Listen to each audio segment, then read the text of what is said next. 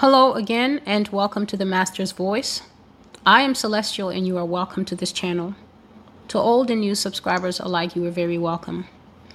To those who are new to the channel, I would like to let you know that this channel is best used with playlists you can use it. I have many playlists, such as the Russia and the China playlists. One playlist has been recently removed, and that one is dealing with the world shifting changes that we all experienced in 2020. Um, whatever was sitting at the heart of that, the event that was sitting at the heart of 2020, those prophecies have been removed to my other platforms that you can find by looking in the description box underneath each and every video. Under each and every video, I am always careful if there is a written prophecy for that video. The link is there and it will take you back to www.the dash masters dash voice.com that is one way for you to get to the blog. Another way is for you to google your way there. You will have to write the masters voice prophecy blog on google because the site no longer comes up naturally when you type in the master's voice. You're going to find a ton of other scattered results and um, it just won't take you to the blog because i've shared that the type of content that I'm covering in this ministry are not exactly things that Google feels led to share easily. So you're going to have to do a bit of work, but you can always look in the description box. Every prophecy has a link. The link takes you back to the blog. The blog is organized according to the playlists that are here, according to titles that you can find on the menu. So it's reasonably easy to navigate. The only problem is with the large volume of prophecy that the Lord gives me. I haven't updated the menu on the blog in a while because the menus are starting to get 20 and 30 items long. So, in that case, you can always use the search box on the blog. When you get to the blog, there's always a banner on every prophecy. There's a prophecy written on a white background, and then at the bottom is a blue background where there are comments. Underneath the last comment, you will see a search box. Into the search box, you can then put topics such as Nazi, you can put topics such as um, V's, VACCI, and the rest you know. You can put topics such as Russia, China, and then all the related blog posts for that come up. Another way to use the blog is to simply scroll further down in that same blue field until you come to what is called the archives I recommend that anyone who wants to make the investment of time, if you go to the archives and start from the very first post, which would have been in May 2019, if you read the blog from the very first post all the way up here, you will have 99% of any questions, any worries, any things that you were wondering about in scripture. The Lord most doubtedly would have touched on that thing or is about to touch on that thing. So it's up to you how much time you want to put into getting information. I always say to people, asking questions in the comment section is not the easiest way because I rarely have the time to read them or respond.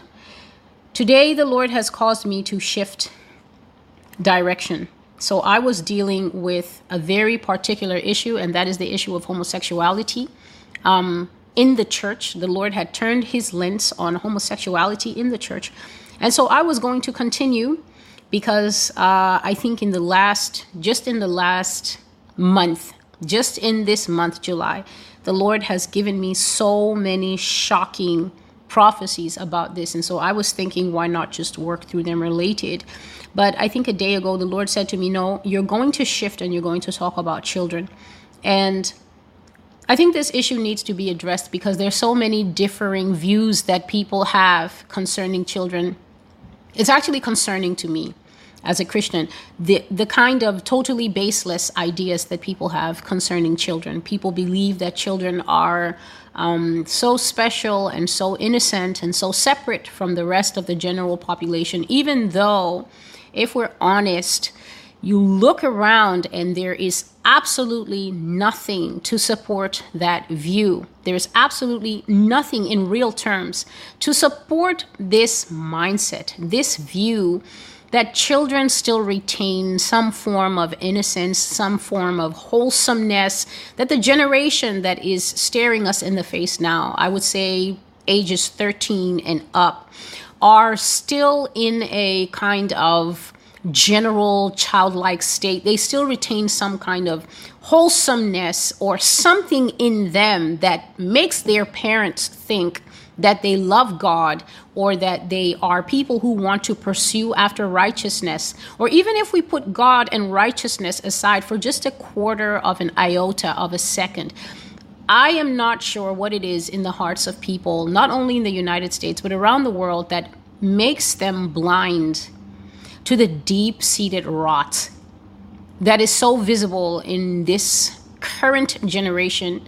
This that means this current generation of young people as well as the other generation of people that just got done being young people and have now become sort of uh, young adults. So going into the 20s and even the upper 30s but i bring the word of the lord exactly as he gave it to me. And the next two prophecies are going to be very graphic. So, uh, as I always say, and please bear in mind that I do not have to make this disclaimer. I'm making this disclaimer out of the goodness of my heart so that some of you who watch this with seven year olds and nine year olds will not come stumbling into these videos and hear things that your children can't unhear. But quite technically speaking, prophecy comes the way God gives it. And Another thing that it might help you to hold in your mind as you are listening to this prophecy and the one that I will try to make after it is in Israel, people did not hold the kind of views that we hold here in America that children are special, that children are somehow separate or other,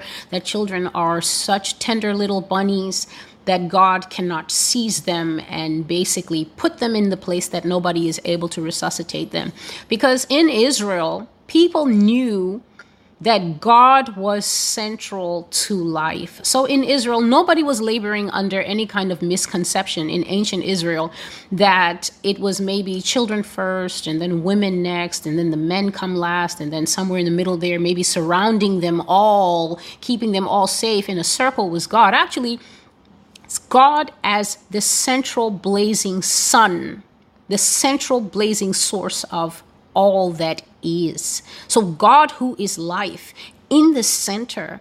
And then the people gather around, children first, near that blazing sun because he said, Don't drive the little children away from me. Let them come unto me. So it's children first, and then women next, and then the men forming the outer barrier because in those days, those people knew their gender pronouns and they knew what a man was and they knew what a woman was, and they fiercely protected their women and children. And so, in the center of all society in the Bible, God came first. And no one made any attempt to hide the reality of God, the power of God, the goodness of God, the mercy of God, and also the judgment of God from children it was made clear to an Israelite boy and an Israelite girl where their place in society was going to be. It was made clear to them what God expected of them. And that's because ancient Israel, having received God's law and having walked with God in person, understood very clearly that any Israelite child that doesn't get it at a young age about who God is is going to grow up to be an Israelite teen that does things that are outside of God's parameters. And once they do that, they usually won't get to grow up to be an Israelite adult that gets to make those kinds of mistakes again. So when God would be judging, and God would say, perhaps, this clan is guilty or that clan is guilty, they would stone men, women, and children.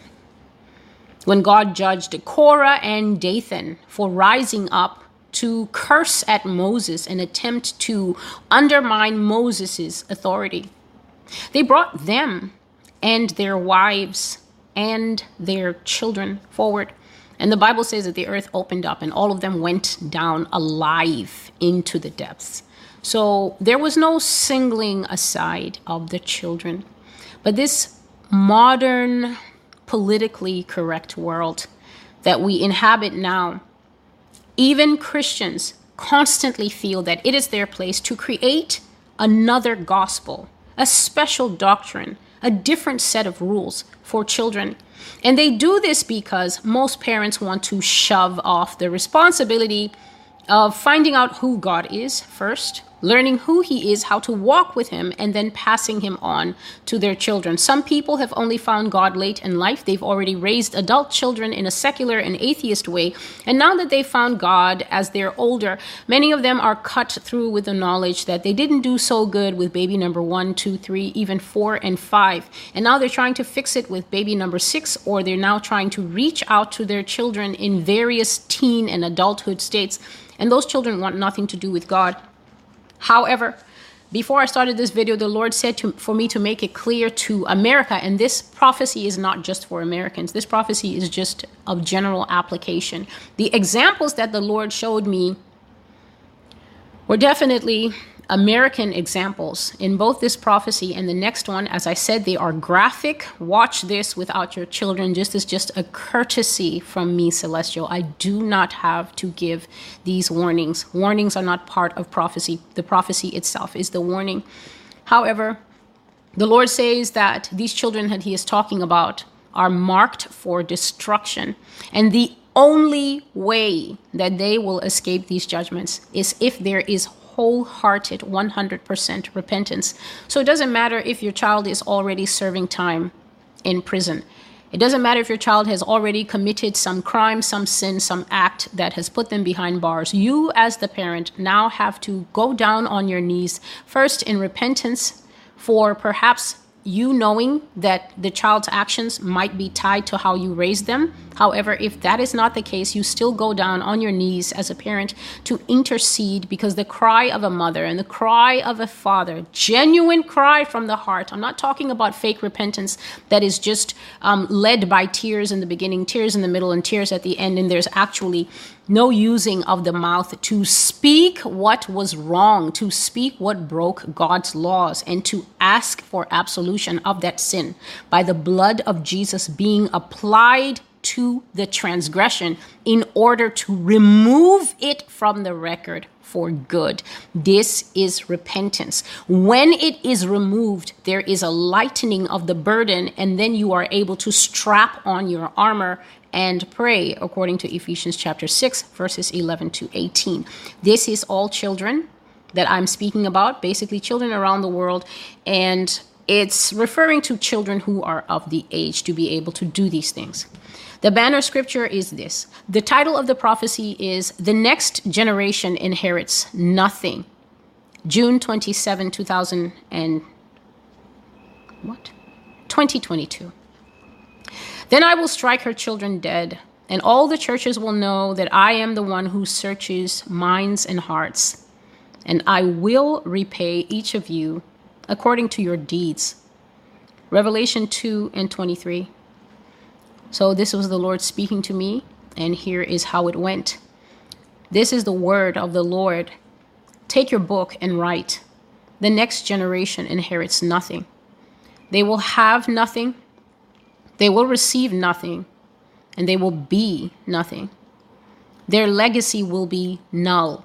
That means zero. They will be taken away in their prime and before their time for the sins they commit, for the crimes of their hearts. Because they are loveless, lukewarm, and wicked, they are homicidal and genocidal. Therefore, I will cancel them out of the equation, and their bodies will lie with the slain. So the Lord was talking to me about children, and He told me, Take your book and write this. The next generation inherits nothing. That means that the group inheritance of these children that I'm talking about will be nothing. God says that they will get nothing from Him. They should expect nothing. They will inherit nothing. They will have nothing, meaning that God is talking of a generation that will grow up to have palpably and tangibly less physical money, physical everything, physical assets, physical blessing from him as God than any other nation that has come before him. And when you when you apply logical thought to the words of the prophecy, which is all why I'm always sending you back to the blog to read. There's a different blessing that you get in listening, but there's something that nobody else can take away from you when you read. You do it on your own time and you think about what you're reading. To have nothing for this generation is not a very difficult leap, especially here in America and in Europe when you think about the fact that your children are growing up to just be some of the wildest and most committed, um, socialized Nazi children that any of us have ever seen. They don't believe in the sanctity of marriage. They don't believe in the sanctity of property. They don't believe in one having one a right to defend oneself if one is put in harm's way. They don't believe in anything. And yet they are the children of you who not only hold these beliefs to be dear, but fought in wars to defend them. Children have thrown off all the beliefs upon which the societies that they are now enjoying and milking at the breast of society all the leisure and all the blessings that they have, they do not know, nor do they care how those privileges were won for them. They now reject those privileges and say, Who cares about this? Because this is unfair and this is unjust. And they are actively, the children of the Western world especially, are actively involved in tearing down the very societies that their parents and grandparents and great grandparents built up. So when God is saying they will have nothing, don't just listen and say, oh, God is saying he won't give them anything. No, he's actually saying that they're also going to have nothing because they themselves are destroying themselves. Then he says they will receive nothing. And then he says that they will be nothing. So the Lord is saying that this is going to be a generation of wastrels. And I think we can always see, already see that these children get their first jobs, they go to work at Walmart or they go to intern somewhere, but they're effectively working less hours because they are addicted to their phones. See, their phones keep going. You got to like, you got to Snapchat, someone is in your DMs on Instagram. And so they're so busy shooting up social media media adrenaline that they can't pay attention on their jobs. They can't pay attention when they're actually in one of the most important phases of their lives, which is being trained to become responsible adults who can be expected and relied upon to contribute to the economy. So he says their general legacy, everything that they are, everything that they will get, and everything that they will leave behind, because that is what legacy is, is null. That is the sum of zero, nothing. It means that everything that you could weigh here as their good qualities will be completely canceled out by their negative qualities, and the end result will be a big fat zero. It will be as if, please listen, they never lived at all. He said he will take them away in their prime and before their time. Both those phrases means dying young. And it's for the sins that they commit. Because he said they have criminal hearts. They have no love. They are lukewarm and they are very wicked. And when I'm finished with this double set of videos, anybody who still disagrees, you be sure to let us know why you think so in the comments. They are homicidal. This generation kills. They kill one another. They use their words to tell each other, why don't you just kill yourself? They bully each other into early graves. They do commit crimes and they do commit murderous murder. They are among some of the most murderous young people. The stats for young people killing other young people and even killing adults in the last 20 years are higher than at any other time in history. The Lord says that they are genocidal definitely your daughters are killing your grandchildren faster than you are even aware of. Genocide means a targeted, well thought out plan of attack against a group that cannot defend itself with the objective of wiping out the weaker group from existence. That is young people abortion stats today. So God says that He is going to cancel them out as well, and their bodies will lay with the dead. God says, In the generation of Moses, the fathers were very hard hearted. They refused to listen to the Lord's prophet, and they constantly complained against him.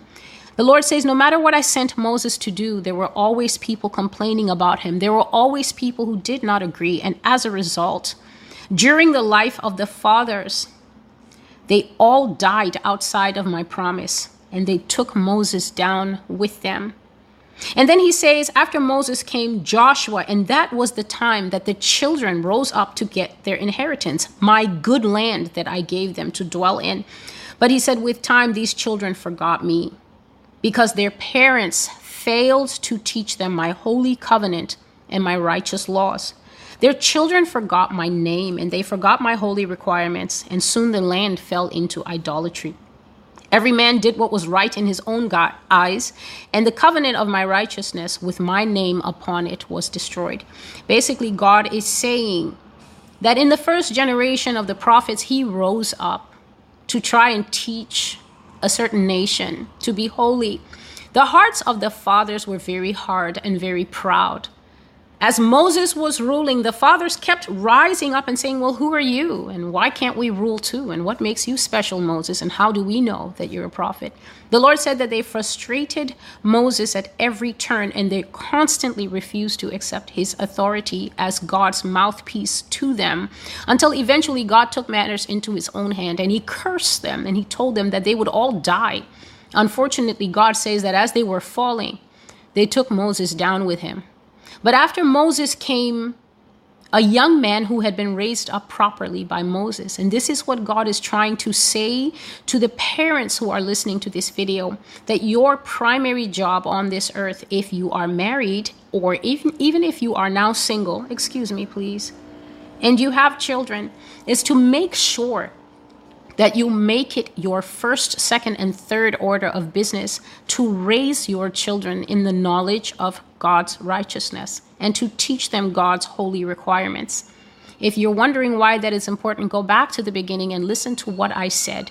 God is the center of human community. Your child is not the center of the universe. Your child is not even the center of your home. The center of every home on this earth, whether the people are atheist or Baha'i, Hindu, Muslim, or Christian, is God. God sits at the center of all life because when God departs, that's the end of it for you. The only thing we're looking at is the length of time before you pass away and rise to answer Him for life. And so he says that these these parents that came before did not ingrain the holy covenant in their children. And so with time the children forgot the righteous laws and then the land became idolatrous. Anytime the knowledge of God and the love of God's law departs, idolatry is the next step. And he said people began to do what's right in their own eyes. In America, especially, if you're confused about why it is that you can't have a conversation with anyone else and get to the simple nitty gritty of what is good and what is evil and what should be done and what should not be done. Why does it seem like there's a sliding scale? Well, you know, we have to be inclusive and we have to be more understanding. Well, it's because the love of God's covenant has already departed this country. This country is either in a reprobate state. Reprobate is the de- description for people who don't know God, don't want to know God, and will never know God. Believe it or not, there is a very large group of that. People who are not born again, people who have no interest in being born again, people who will never be born again. Reprobate is a state that you fall to where every crawling desire of your fallen heart, you give into it. Whatever seems good to you in the moment, you do it and in biblical terms, this is a person who cannot be saved no matter what. And then America is also apostate. I've described apostasy before, but I will describe it again. Apostasy is not a word that you just throw around lightly. It's not just, oh, a person is struggling with sin or a person is messing up here and there. An apostate is one who has risen very high in the roster with God. This is somebody who knows the Lord intimately, somebody who has studied the Lord's word, somebody who has enjoyed years of fellowship with God, and as the Bible says, has tasted of the truth and the mysteries of God. Then this person turns around and begins to live a life of somebody out of a bordello, a life of somebody that acts like they never met God, and in fact, they actively deny God. That's the state the United States of America is in. And therefore, it is not surprising that the holy requirements have been forgotten and they have, in fact, been strategically broken down by consecutive laws that keep saying, well, we're not catering to this group and we haven't included thoughts about this and we need to work on that and we need to widen the scope and we need to tighten the screws and we need to loosen the rug until basically the edifice of holiness has slumped and fallen over in the country. And so the Lord says that the generation that is coming, the covenant of righteousness in them is destroyed. That the children in Christian schools are having sex before marriage, and that they are having sex while in the midst of hypocrisy, wearing Christian jewelry, Christian crosses on their necks and on their bracelets. He says they're sleeping with their teachers and they pretend to obey their parents, but meanwhile they're downloading porn on the phones that their parents buy for them. They say that they are Christians while they do things that true Christians hate. They draw near to me with their lips, but their heart is far from me. And God says, I will judge them for this false and double life that they lead. The Lord says that for some parents, it is only when your child has died so please understand in this prophecy, I am not talking about, oh, um, he had an accident and it was just a petty accident. No, the Lord is talking about the departure of children from the homes, that children will die, that he will strike them. And in the second video, I will describe all the different scenarios, all the different. Um, all the different visions that God was showing me as He was talking to me about these children. He says, Some parents, it's only when you're cleaning your children's rooms after the funeral that you're finally going to find the evidence that will tell you who your child really was. It says that's when you're going to find your kids' naked pictures, either on their phones or professionally taken or they've printed them out or whatever. You'll find the naked pictures. You're going to find the abortion documents, the fact that your daughter and Tyler, that she was bringing over all the time, or Jamal, whoever it was, have been having two, three babies over the course of what you thought was such a cute relationship. Aren't they good together? Yeah, they were sleeping together and simply getting rid of the evidence of the inconvenience of their fornication. Said you will find their journals where you will read what was going on in your child's mind and heart and learn who this person really was. Said parents will find the drugs they will find the condoms. They will find the ledger for an illegal business and secret bank accounts. Whatever that child was involved in will only be known after death. So I'm hearing the Lord's prophecy and I'm writing it down and I'm thinking ledger for a business, bank accounts. Within a week, I had found a documentary talking about, I think it was a young German boy who had hundreds of millions of pounds in cash money stashed away in various forms that the police have not recovered up to now. This child is popularly referred to as Shiny Flakes.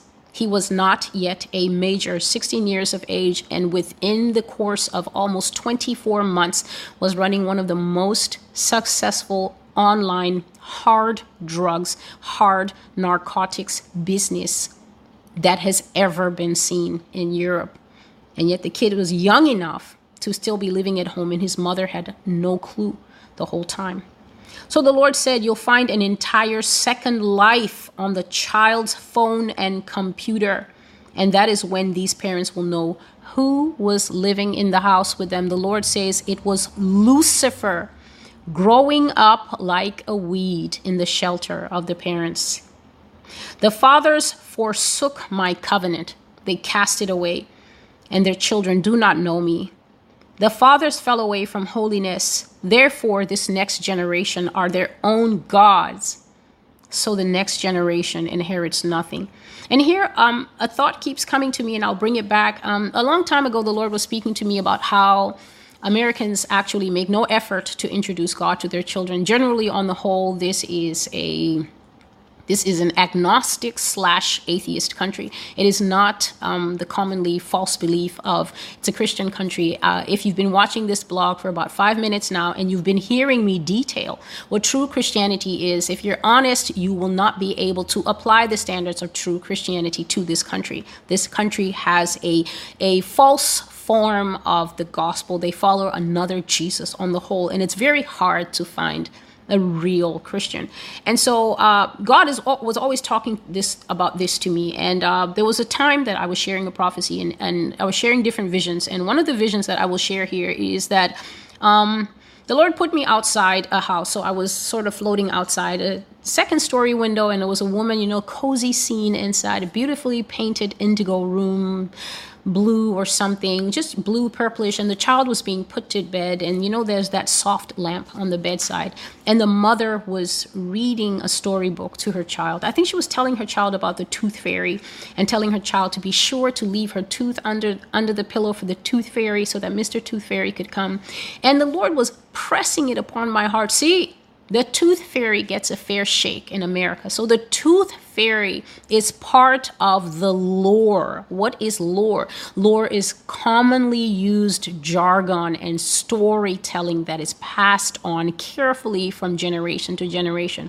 So they're not passing on Moses, Joshua, the Red Sea being parted, David and Goliath, Gideon and the 300. This stuff is not being passed down. What's being passed down is Mr. Sandman and uh, Santa and the Tooth Fairy and some of the more scary villains and things like that. And God is barely being brought up and ingrained in the heart of the children. And yet, I said in the beginning that God is the center of biblical life. And the first circle that gathers around him are the children, then the women, then the men.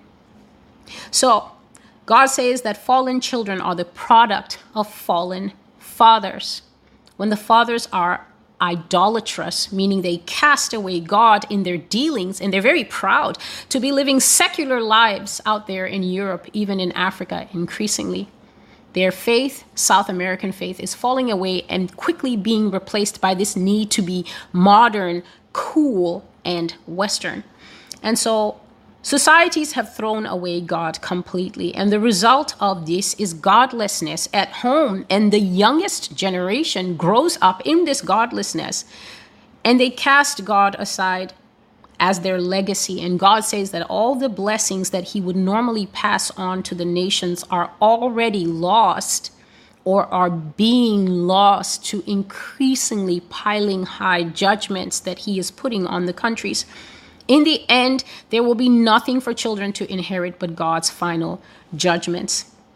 And so, God says that children are going to die en masse and in various ways. Some of it will be by happenstance, happenstance just means chance. In the Bible, it's, it goes like this, and it came to pass. Whenever you hear a story in the Bible saying, and it came to pass, it means that nobody really planned the circumstances that are going to be described next. Nobody really saw it coming. It just happened out of the blue one sunny day that such and such and such took place. The Lord says that they will die by law they will die by the error of their ways. That means bad character and bad decisions that lead to some very painful and final consequences. He says they will also die by his direct judgment. So, by chance. Children will lose their lives simply because they made the wrong decision, wrong place, wrong time. Like getting in the car with that drunk friend and getting on the highway, and 10 minutes later, the car is smashed to pieces. Or going over to that friend that you know is into drugs on the very day that the police raid the place, and just because you were there, all of you end up with serious prison sentences. This is happenstance, things that happen by chance. An accident. It was the wrong day. You shouldn't have been there. It could have happened to anyone, but the Lord says it will happen to them. Bad company corrupts good morals. So, a lot of people, unfortunately, are going to lose their children simply because their children cannot stay away from the radioactive members of society. Some people, their children are the radioactive members of society, and so the Lord will judge them as direct judgment. But these children that radiate evil actions tend to be extremely desirous in the eyes of unwise youth. And so they really want to be part of that evil person's inner circle simply because he's wearing the more expensive Ni- Nikes and he knows where to get the girls. But the Lord says if you keep that kind of company, when that person is ready to go down in their judgment, like Satan, the fallen cherub whose tail took down a third of the angels that boy, that girl is going to take you down as well. By law, and I began to hear an electronic voice playing in the airports and train stations. I need to read out this part with wisdom. It was an announcement being made in America, and it went like this The government has mandated the harm that causes harm for all children age 12 to 18. Everyone who's 12 years old and more has to be harmed. It is now the law. Children who are below 12 are strongly recommended by the C, other two letters, and the other authoritative bodies that they should make arrangements to receive the harming harm as a precaution. Take steps now. Save your child. Secure their future. Make arrangements to receive the harm that causes harm. So the law one of the things the Lord said is that children are going to lose their life by law. And what he was saying here, may the wisdom of the Lord intervene, is that um, there's going to be certain things. The letter of the law will be laid down. It's no longer going to be recommendations, it's no longer going to be suggestions, and no child over 18 will be able to refuse these. So I have videos about that, but they're no longer up. You're going to have to look them up on um, on Rumble, BitChute, and Brighteon. But it's no longer going to be a choice once you're a child over the age of 18, whether you say, "Oh, I'm going to get the harm," or "I think I'm going to get." Um, uh, a, boost. I'll get a boost. So you won't be able to do that. You won't be able to make a choice. It will be the law. And what the Lord said to me is that because of that, there will be much crying in the nation. And he said that even those of a certain age below 18, it will no longer be the choice of the parent to say, oh, no, I'm not, I'm not. Please understand, by law means by law. To not do so is to be counted basically a criminal, like one who commits murder or is a fugitive from justice. And this is also in other prophecies that are no longer up, but I will try to link them for this video.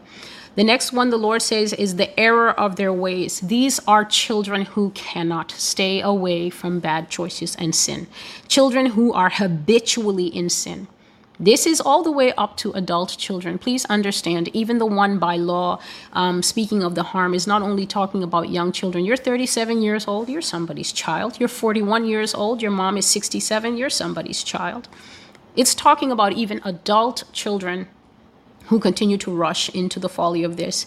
So, this one called the error of the ways, the Lord said that there are children who have built up habits of sin over time.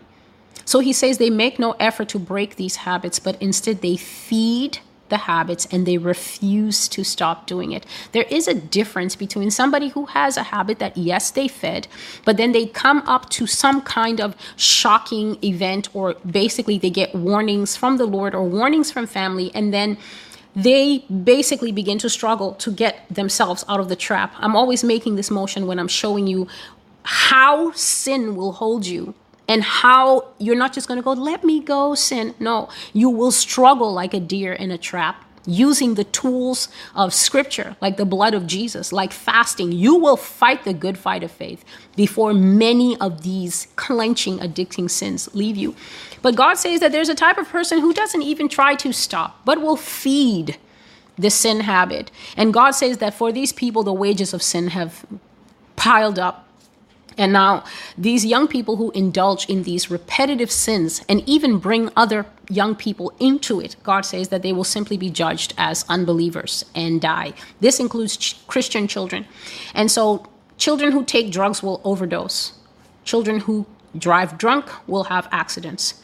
Children who fornicate will receive the wages of the sexually immoral. And if you're confused about what the wages of the sexually immoral are, I covered all of that in the sin series. And many times the Lord said that the payment for continuing to fornicate will be death. So I know it sounds medically impossible that you're going to keep sleeping with women, keep sleeping with young men, and then they will just find you dead in bed one day because it doesn't seem to add up. It seems like you should have a heart attack or something before you die. But then that's because modern Christians simply don't understand that God can still strike people. God can strike people and they will find you dead of absolutely nothing at all. And they will have to say, well, uh, it looks like a hemorrhage in the brain, or it might have been a sudden aneurysm. And they will try to find a medical reason for it. But the fact is that the Father can simply take the breath out of you for continuing to sin without repentance. And this is what he is talking about. Sinful acts and reckless behavior will cost their lives. The next category is those who will be directly judged by God. This is children who engage in live pornography. Before I made this video, I was seeking the Lord to know how much to bring out, and He said, Bring it all out. So, if anyone is wondering why the tone of the prophecies lately have gone to the very core of issues facing us as a church and as society in general, it is because the Lord said there is no more time for coddling people in their mess, delusion, and ignorance. Live pornography is one of the fastest growing industries here in the United States. And I've shared in a few videos that a lot of parents don't know that with a simple webcam and a cell phone and a tripod, much like I'm using here. I'm sitting and I'm using my setup to preach the word of God and to share forth the prophetic revelations of God. But God said, many young people, and it is true, young people, grown women, grown men, teen men, youthful men, youthful women, and even women in their 50s and 60s who should know better are live streaming porn from their homes. The only one that I know about is called OnlyFans, and unfortunately, I found out about the existence of this platform through a young woman in my church who said that um, she was always watching my videos and then mentioned. Um, Sister Celestial, do you know about this? And I said, What what is that? And when she told me what it was, I was horrified. I did not believe it, but even the lightest research proved that this was, at the time, this was in 2020, I found out about it, one of the fastest ways to make money direct into your cash wallet, and then you figure out how to pay the tax on it later. So there is a vision that the Lord showed me about that, but I will not speak it in this video. But children are engaging in live pornography. They're using your electricity, they're plugging their phones into your wall, using your electricity out there. Parents who think I'm talking about the neighbor's kids, but I could easily be talking about your child, your son or daughter, or your adult child 23, 26 that has moved out and is finding that it's tough out there to pay the rent and has decided that having a good rack shouldn't go to waste. So, Children who will be directly judged from the Lord are those who engage in live pornography, children who sell sex, these children on this sex platform, you can be a single live streamer and touch your own body or wear nice underwear or whatever they're doing there because there's articles on this stuff. Please don't even think that I would use my phone to navigate there. But uh, you can do that. But apparently, that the people who are actually racking in the cash are boys and girls who are having live sex on camera. So you don't even have to go and get a pedophile old man to get viewers. All you have to do is with Jared and you and him have been sleeping with each other for free anyway, but now you can turn your bedroom antics into quick paying cash. And if you happen to be 14 years old and he's 19, well, then he can get the money because he's of age to be able to handle that kind of financial transaction. So, children who sell sex, underage sex workers, this was a new one for me. That not only that, a person will be sex worker, but a person will be willingly underage. We're not speaking of children who are forced into um, sex trafficking here. We are not speaking of children who are abducted from their homes or they run away and they are coerced and they are put into the sex trade. These are girls and boys who go to school and sit in front of Mrs. Johnston, the teacher, and have normal lives. And then in their downtime, they are selling their sexual assets in exchange exchange for favors, power, influence, um, trinkets and toys, and of course, good old cash. Underage sex workers and those above legal age. So, this is, for instance, this lady that hit the news a few years ago. I think she was working.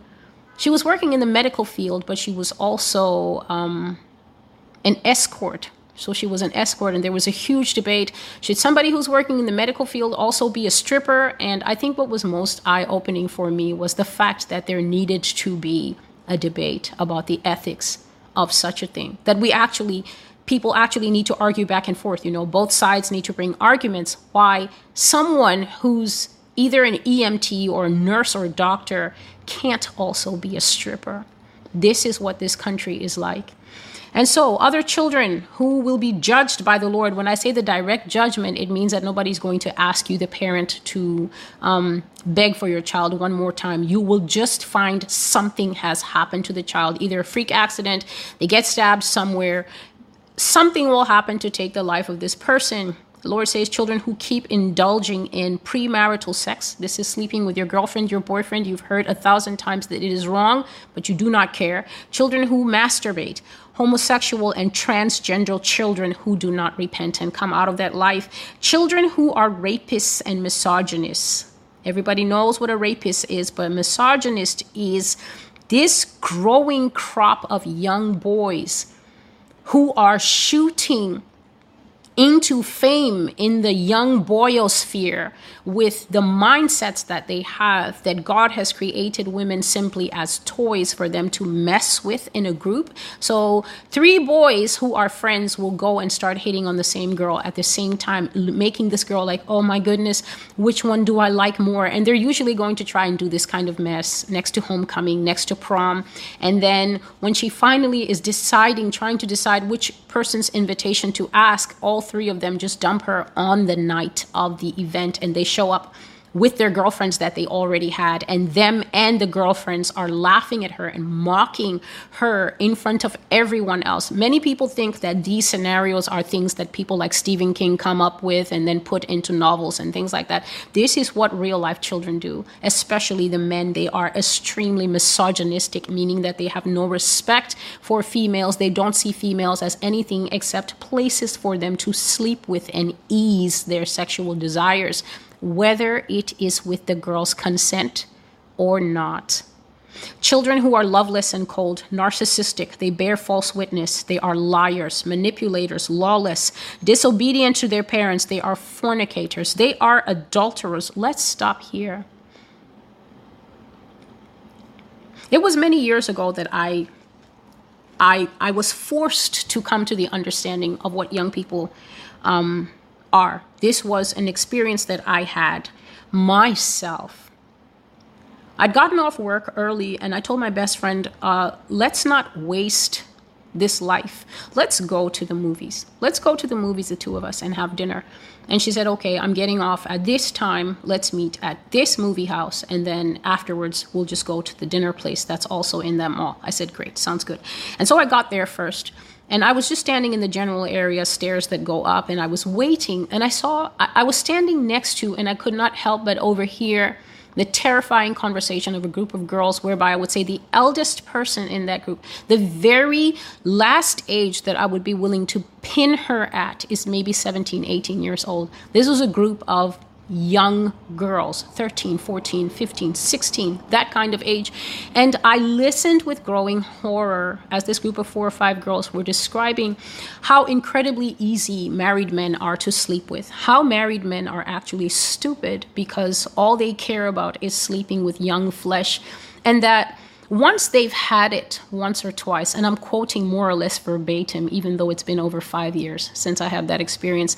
Once married men have had that young flesh once or twice, they will do anything to keep getting it. And so the girl who was leading the conversation, I would put her at about 17 years old. She was showing these kids a very expensive phone. One of these, one of the first phones they had in those days, obviously from Apple with the liquid water crystal display. These things are always coming out. So she was showing them the new phone that her fool, as she was calling him, had bought her, and the other girls were all admiring and talking about different gifts and trinkets that they had get they had gotten from their guys. And i think there was only one girl that was a bit uninitiated to this um, thing but she even she was not coming out. Whether it was peer pressure that caused her not to separate herself from these girls she was avidly asking questions and trying to figure out how she can also get a sugar daddy.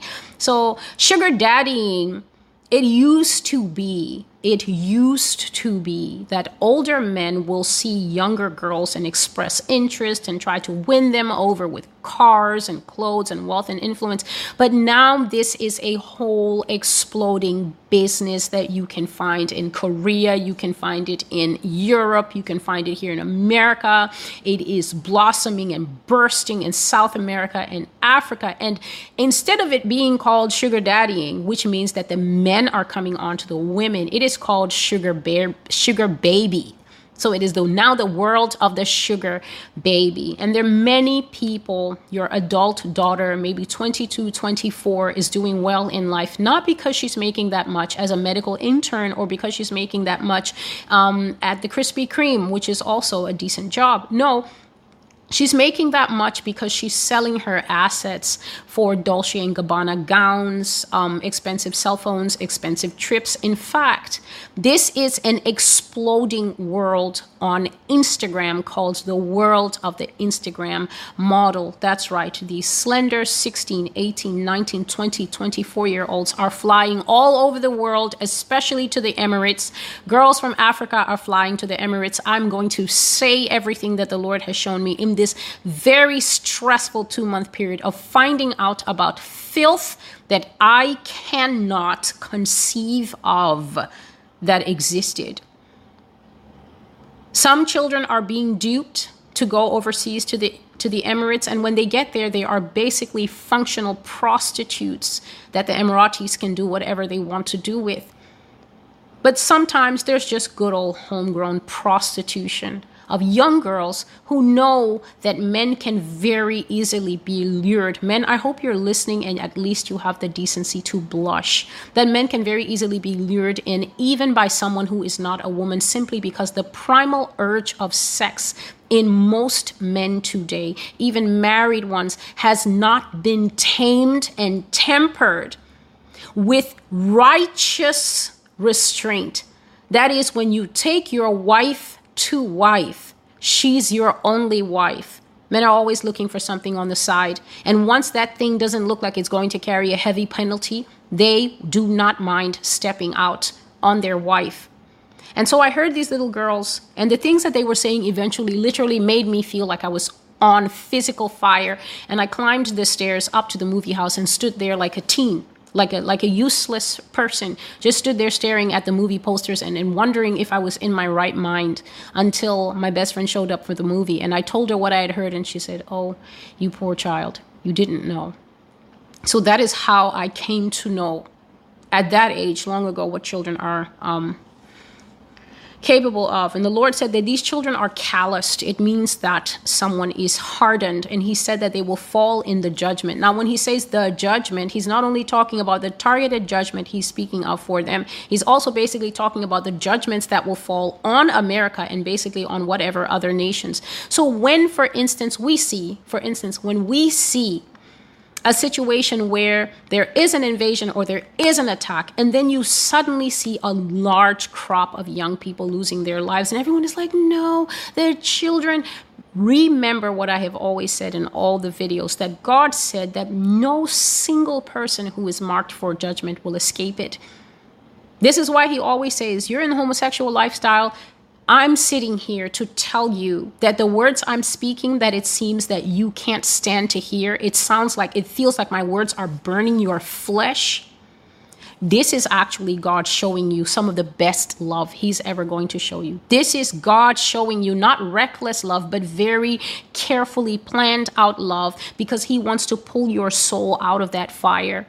God is always trying to pull our souls out of the fire because God doesn't want to be forced to put us into fire that cannot be quenched, which is the lake of fire.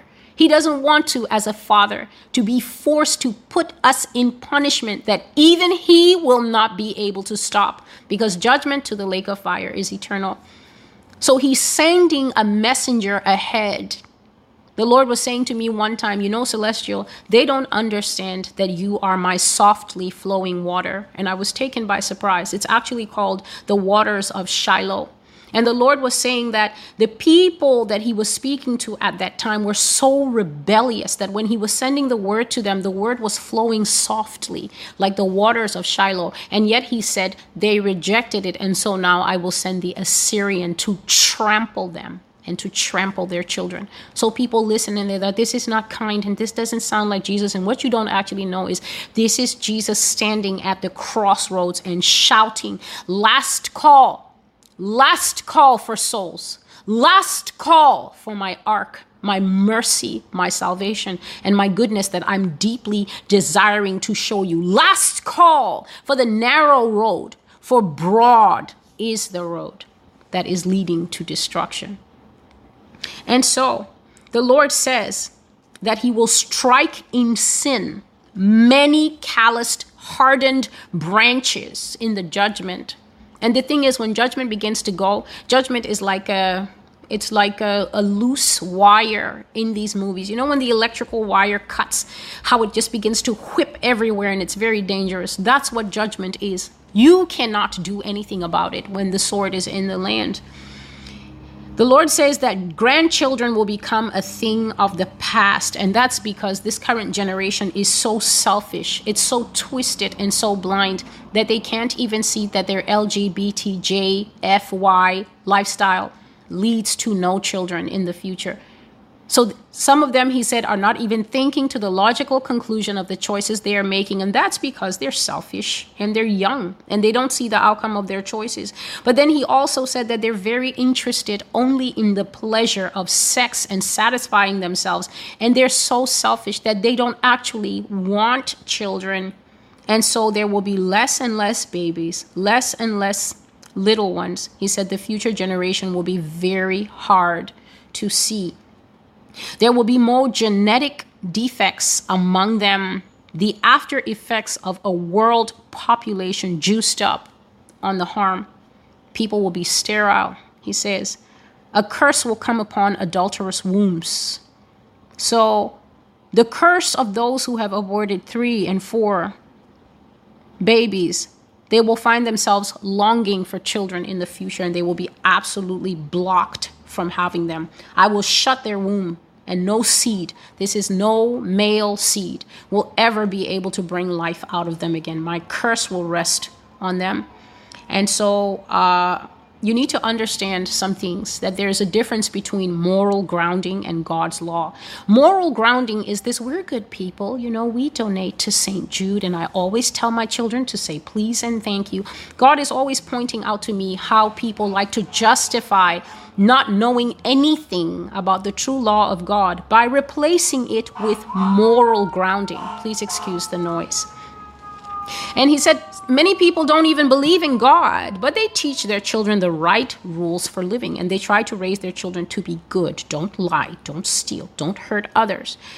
Moral grounding is what you get when you take the principles of God's law, so God's law is like the rock, build your lives upon the rock. When you pluck some principles from God's law, but you throw God out, you know, you take the principles, they're the meat, but you throw Jesus out and that troublesome cross and the fact that you need to actually know Him and obey Him, you throw that out as the bones. What you get left is moral grounding. And God says a lot of people, good people, they raise their children on that because they don't want God to be a part of their household. They want to feel good by keeping some of his rules, but they reject any belief in the core of all goodness, who is Christ Jesus himself. But houses with God's law understand the fundamental basis of our faith, which is it is impossible for human beings to be good apart from God, for there is no goodness in us, only the propensity to do evil and sin. Apart from God, we are incapable of goodness. And so we who know Christ, we cling to the confession that Jesus alone is good. Jesus alone is law. And Jesus alone picks man up and lovingly escorts him from fallen to being able to be good. The Bible is very clear that children are important to God. Nobody can say that they don't know that children are important to God. Even the people who are abusing children and killing them every day around the world, using them for sacrifice, or hitting them and beating them to the point where they later lose life. And then the parents try to hide it, or the parents rush them to hospital and say, He fell, she fell, and broke every bone in her body. What did she fall out of? A plane? Did he roll down a mountain to sustain these injuries? This is what people are doing. And so, God is saying that children who do not keep his laws but reject his laws, and households who have rejected God and tried to bring their children up on this atheist, but we're good, we don't hurt anybody, what have we done? All of that is coming to an end. The Lord says, for good, for old and young, everyone has understanding, so you need wisdom to understand when prophecy is coming forth in these last days. If you have been pricked by this message, if your heart is hurt, if you are guilty as a parent, if you are guilty as a young person watching, it is better to pick up at this point and move into repentance and confession of sin than to simply cry. I've said it a thousand times. I am not cruel, but I am factual. Crying is not repentance. Crying is basically what happens when you drop hot oil on proud flesh. It doesn't feel good, and so it causes that weeping and that sorrowing, but that is just the beginning. If you do not move through the process of repentance, which is confessing sin, you cannot confess what you what you will not acknowledge. If you are a young person who has moved out of your parents' house to go and live with another young person, and you're talking about but my girlfriend and I have been together for six years since college, and we're only faithful to each other, and we don't need marriage because marriage is just a piece of paper. You are fornicators. You are living in fornication. And should this judgment come, it will definitely visit your house.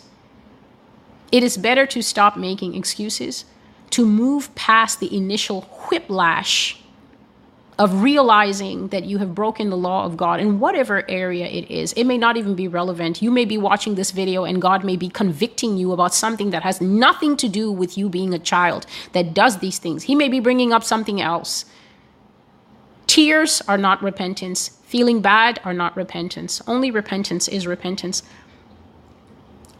If you are a parent who is pricked by this message, it is time to accept mistakes of the past that you made in parenting and start to fight for your kids in regular prayer and fasting. This is not praying once or twice, God, please save Samantha and bring her out of the LGB life. That is not it. Regular prayer and fasting means that you have the wisdom to see that something has clenched your child in its teeth, that your child himself or herself is as hardened as granite rock or a mountainside, and that you will need to fight for their souls. And here is why no one sitting on that side of the camera or this side of the camera can actually tell which soul is a soul that can be cannot be saved.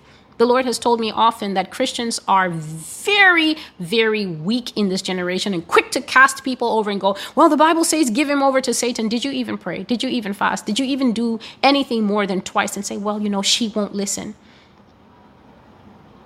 We just want to we just want to go to heaven and you know everybody else be damned. The demons operating in these children will not let go of them easily, especially if their sin is willing and habitual sin. It is by prayer and fasting alone that this kind goes out. People are going to have to rise up and fight the devil for these children, or they will surely be judged. In addition, these children must be taught what they have done wrong. They, the children themselves, especially since I'm not talking about the six and the seven year olds who are still claiming that they are Spider Man and Wonder Woman or whatever they still believe that they are. I am talking about children in their right minds, children of full mental capacity who are willingly choosing to walk in sin. The Lord says that such people are marked for destruction, and He doesn't care about this, but He's only 16. Please understand that the Lord is not the United States Circuit Court or whatever it is. God will not judge and say, but she's a minor, I can't prove intention. God can always prove intention because God knows all hearts even the hearts of your little ones, smaller ones, who are starting to develop the habits of lying and stealing. And you're like, oh, honey, you don't need to do that. And you're not moving to train that child in the ways of the Lord. God knows the heart, and God is perfect in judgment. God is able to perfectly judge a one year old because he knows the heart of the one year old. So God may make a decision for a four year old that the parents don't understand. And in fact, before I finish this video, I will share I will share a dream that the Lord gave me, and I, I shared it and I taught it on Facebook many years ago, maybe 2018. I dreamt that I was a mother of a young child. He was about nine or 10 years old, the sweetest little boy that you could ever imagine. And I was the mother of a much older child, 21 years old. I have no husband or children, so this was just a dream. My 21 year old was extremely narcissistic caught up in the online Facebook affirmation, Instagram, catch me on Snapchat, and all the chats lifestyle. He was a very handsome young man, tall and a good looking boy. He loved himself and he had picked up this habit of taking selfies and wanting to see himself in the camera from a young age. And even though his father and I had discouraged him, this boy had never let that go. And when he grew up, he was always posting his workout pictures, not nude, but flexing his muscles and basically just showing off his good side. And his friends would come and, and fawn and say how good looking he was. The younger one was such a sweet and obedient child. And he was still at that age where boys will sit on their mother's lap and let her uh, cover his face with kisses. And then my younger son died. It was terrible in our community. My younger son died, and I remember at his funeral, everyone was speechless. The pastor was choking to get the sermon out. He was trying to say those few words like, um, uh, uh, you know, the Lord gives and the Lord takes away. But I could see the pastor was struggling with why such a good baby died. And the older boy was not at the funeral. His father and I could not get a hold of him, and he did not even know that his younger brother had died. And so after the funeral, some fear seized me, and I could not even go to join that line where they tell you, We're so sorry, you're so sorry. I left the father to handle that, and I ran home and I changed. Um, I kept my black on, but I put sneakers on, and I went running out into the city to find my son. And, and it seemed so strange. That double sky that I'm always talking about was in this dream. It was a brilliantly sunny day, crisp and cold. My son had died in autumn. And I was running through the streets so desperate that I was asking strangers, Have you seen this boy? And I was showing my child. The sky was crisp and sunny, and yet at the same time, I saw what I call the end times sky the dark, thick, heavy black sky that goes. If that sky could make a sound, it would go doom, just doom. That sky was present, showing that there was very little time left for all sorts and as I came around the street corner, I saw a crowd gathered, and everyone was like, "Oh, oh my God!" Oh, and every and everyone was gathered, and and I pushed through with this horrible feeling, knowing it was my child, and there was my child he had fallen half in and half out of some kind of very big gutter. I don't even know that they have these gutters in cities. It was a very big V shaped gutter, and his body was all half in and half out. He had fallen into basically something like an open city sewer. And I froze, and, and, and everybody was quiet when they realized that I was this boy's mother. And I said, Did you see how he died? I was so calm. I was like, How did he die? Did someone push him? Did he fall and break his neck? Did someone hurt my child? Please tell me. Don't be afraid. Tell me how he died. And people were silent and staring at me, and then an old man standing at the back. He said, I saw him. Something struck him, miss. He said, I saw him. One, he, he, was, he was doing this. And the man made the motion of this generation's lifetime pastime the all important God of this selfie. Men will be lovers of themselves in the last days. The old man lifted his hand and said, He was doing this, and he was, I saw him taking them, and something struck him, ma'am, and he fell into that gutter. And I think that's how he broke his neck. And then I realized that I was living in the times where God will take the sweet children, the good children, the children that are not doing any harm, He will bring them to Himself to keep them safe. But the idolaters, that was the first time that God actually spoke to me about what Facebook is. That Facebook is a place, he said, where people build up altars and then sacrifice to the gods. And I said, Lord, who are the gods? And he said, Celestial, themselves. They build up altars and then they worship at their own altars and they invite their friends to come over with likes and hearts and, and thoughts. And, and, and I love this. And then they worship at one another's altars and go and visit the other person's altar. You may disagree, of course. As God said, aren't the prophets always frustrated by the group? I don't think so. I, I don't feel that that's what it is. We're just keeping in touch. You're not God. So, of course, your opinion holds null. I lost two sons. One very good, and one struck by God. And the Lord told me, So will it be in the last days. Both the unrighteous and the, un- and the righteous will go home. Thank you for being with me. I'm Celestial Revival. Thank you to all of you that continue to support my work on the Master's Voice. It is greatly appreciated. It's been a long time since I said this, but when I first started, I used to send individualized thanks, and I can no longer do that. There are more people, and there's only one me. So I want you to know that your giving and your support, even the prayers, those of you who pray for me, are greatly appreciated, and the Lord Himself will pay it back to you and reward you for it. I will have to make that other video tomorrow, but until I see you again, God bless you and goodbye.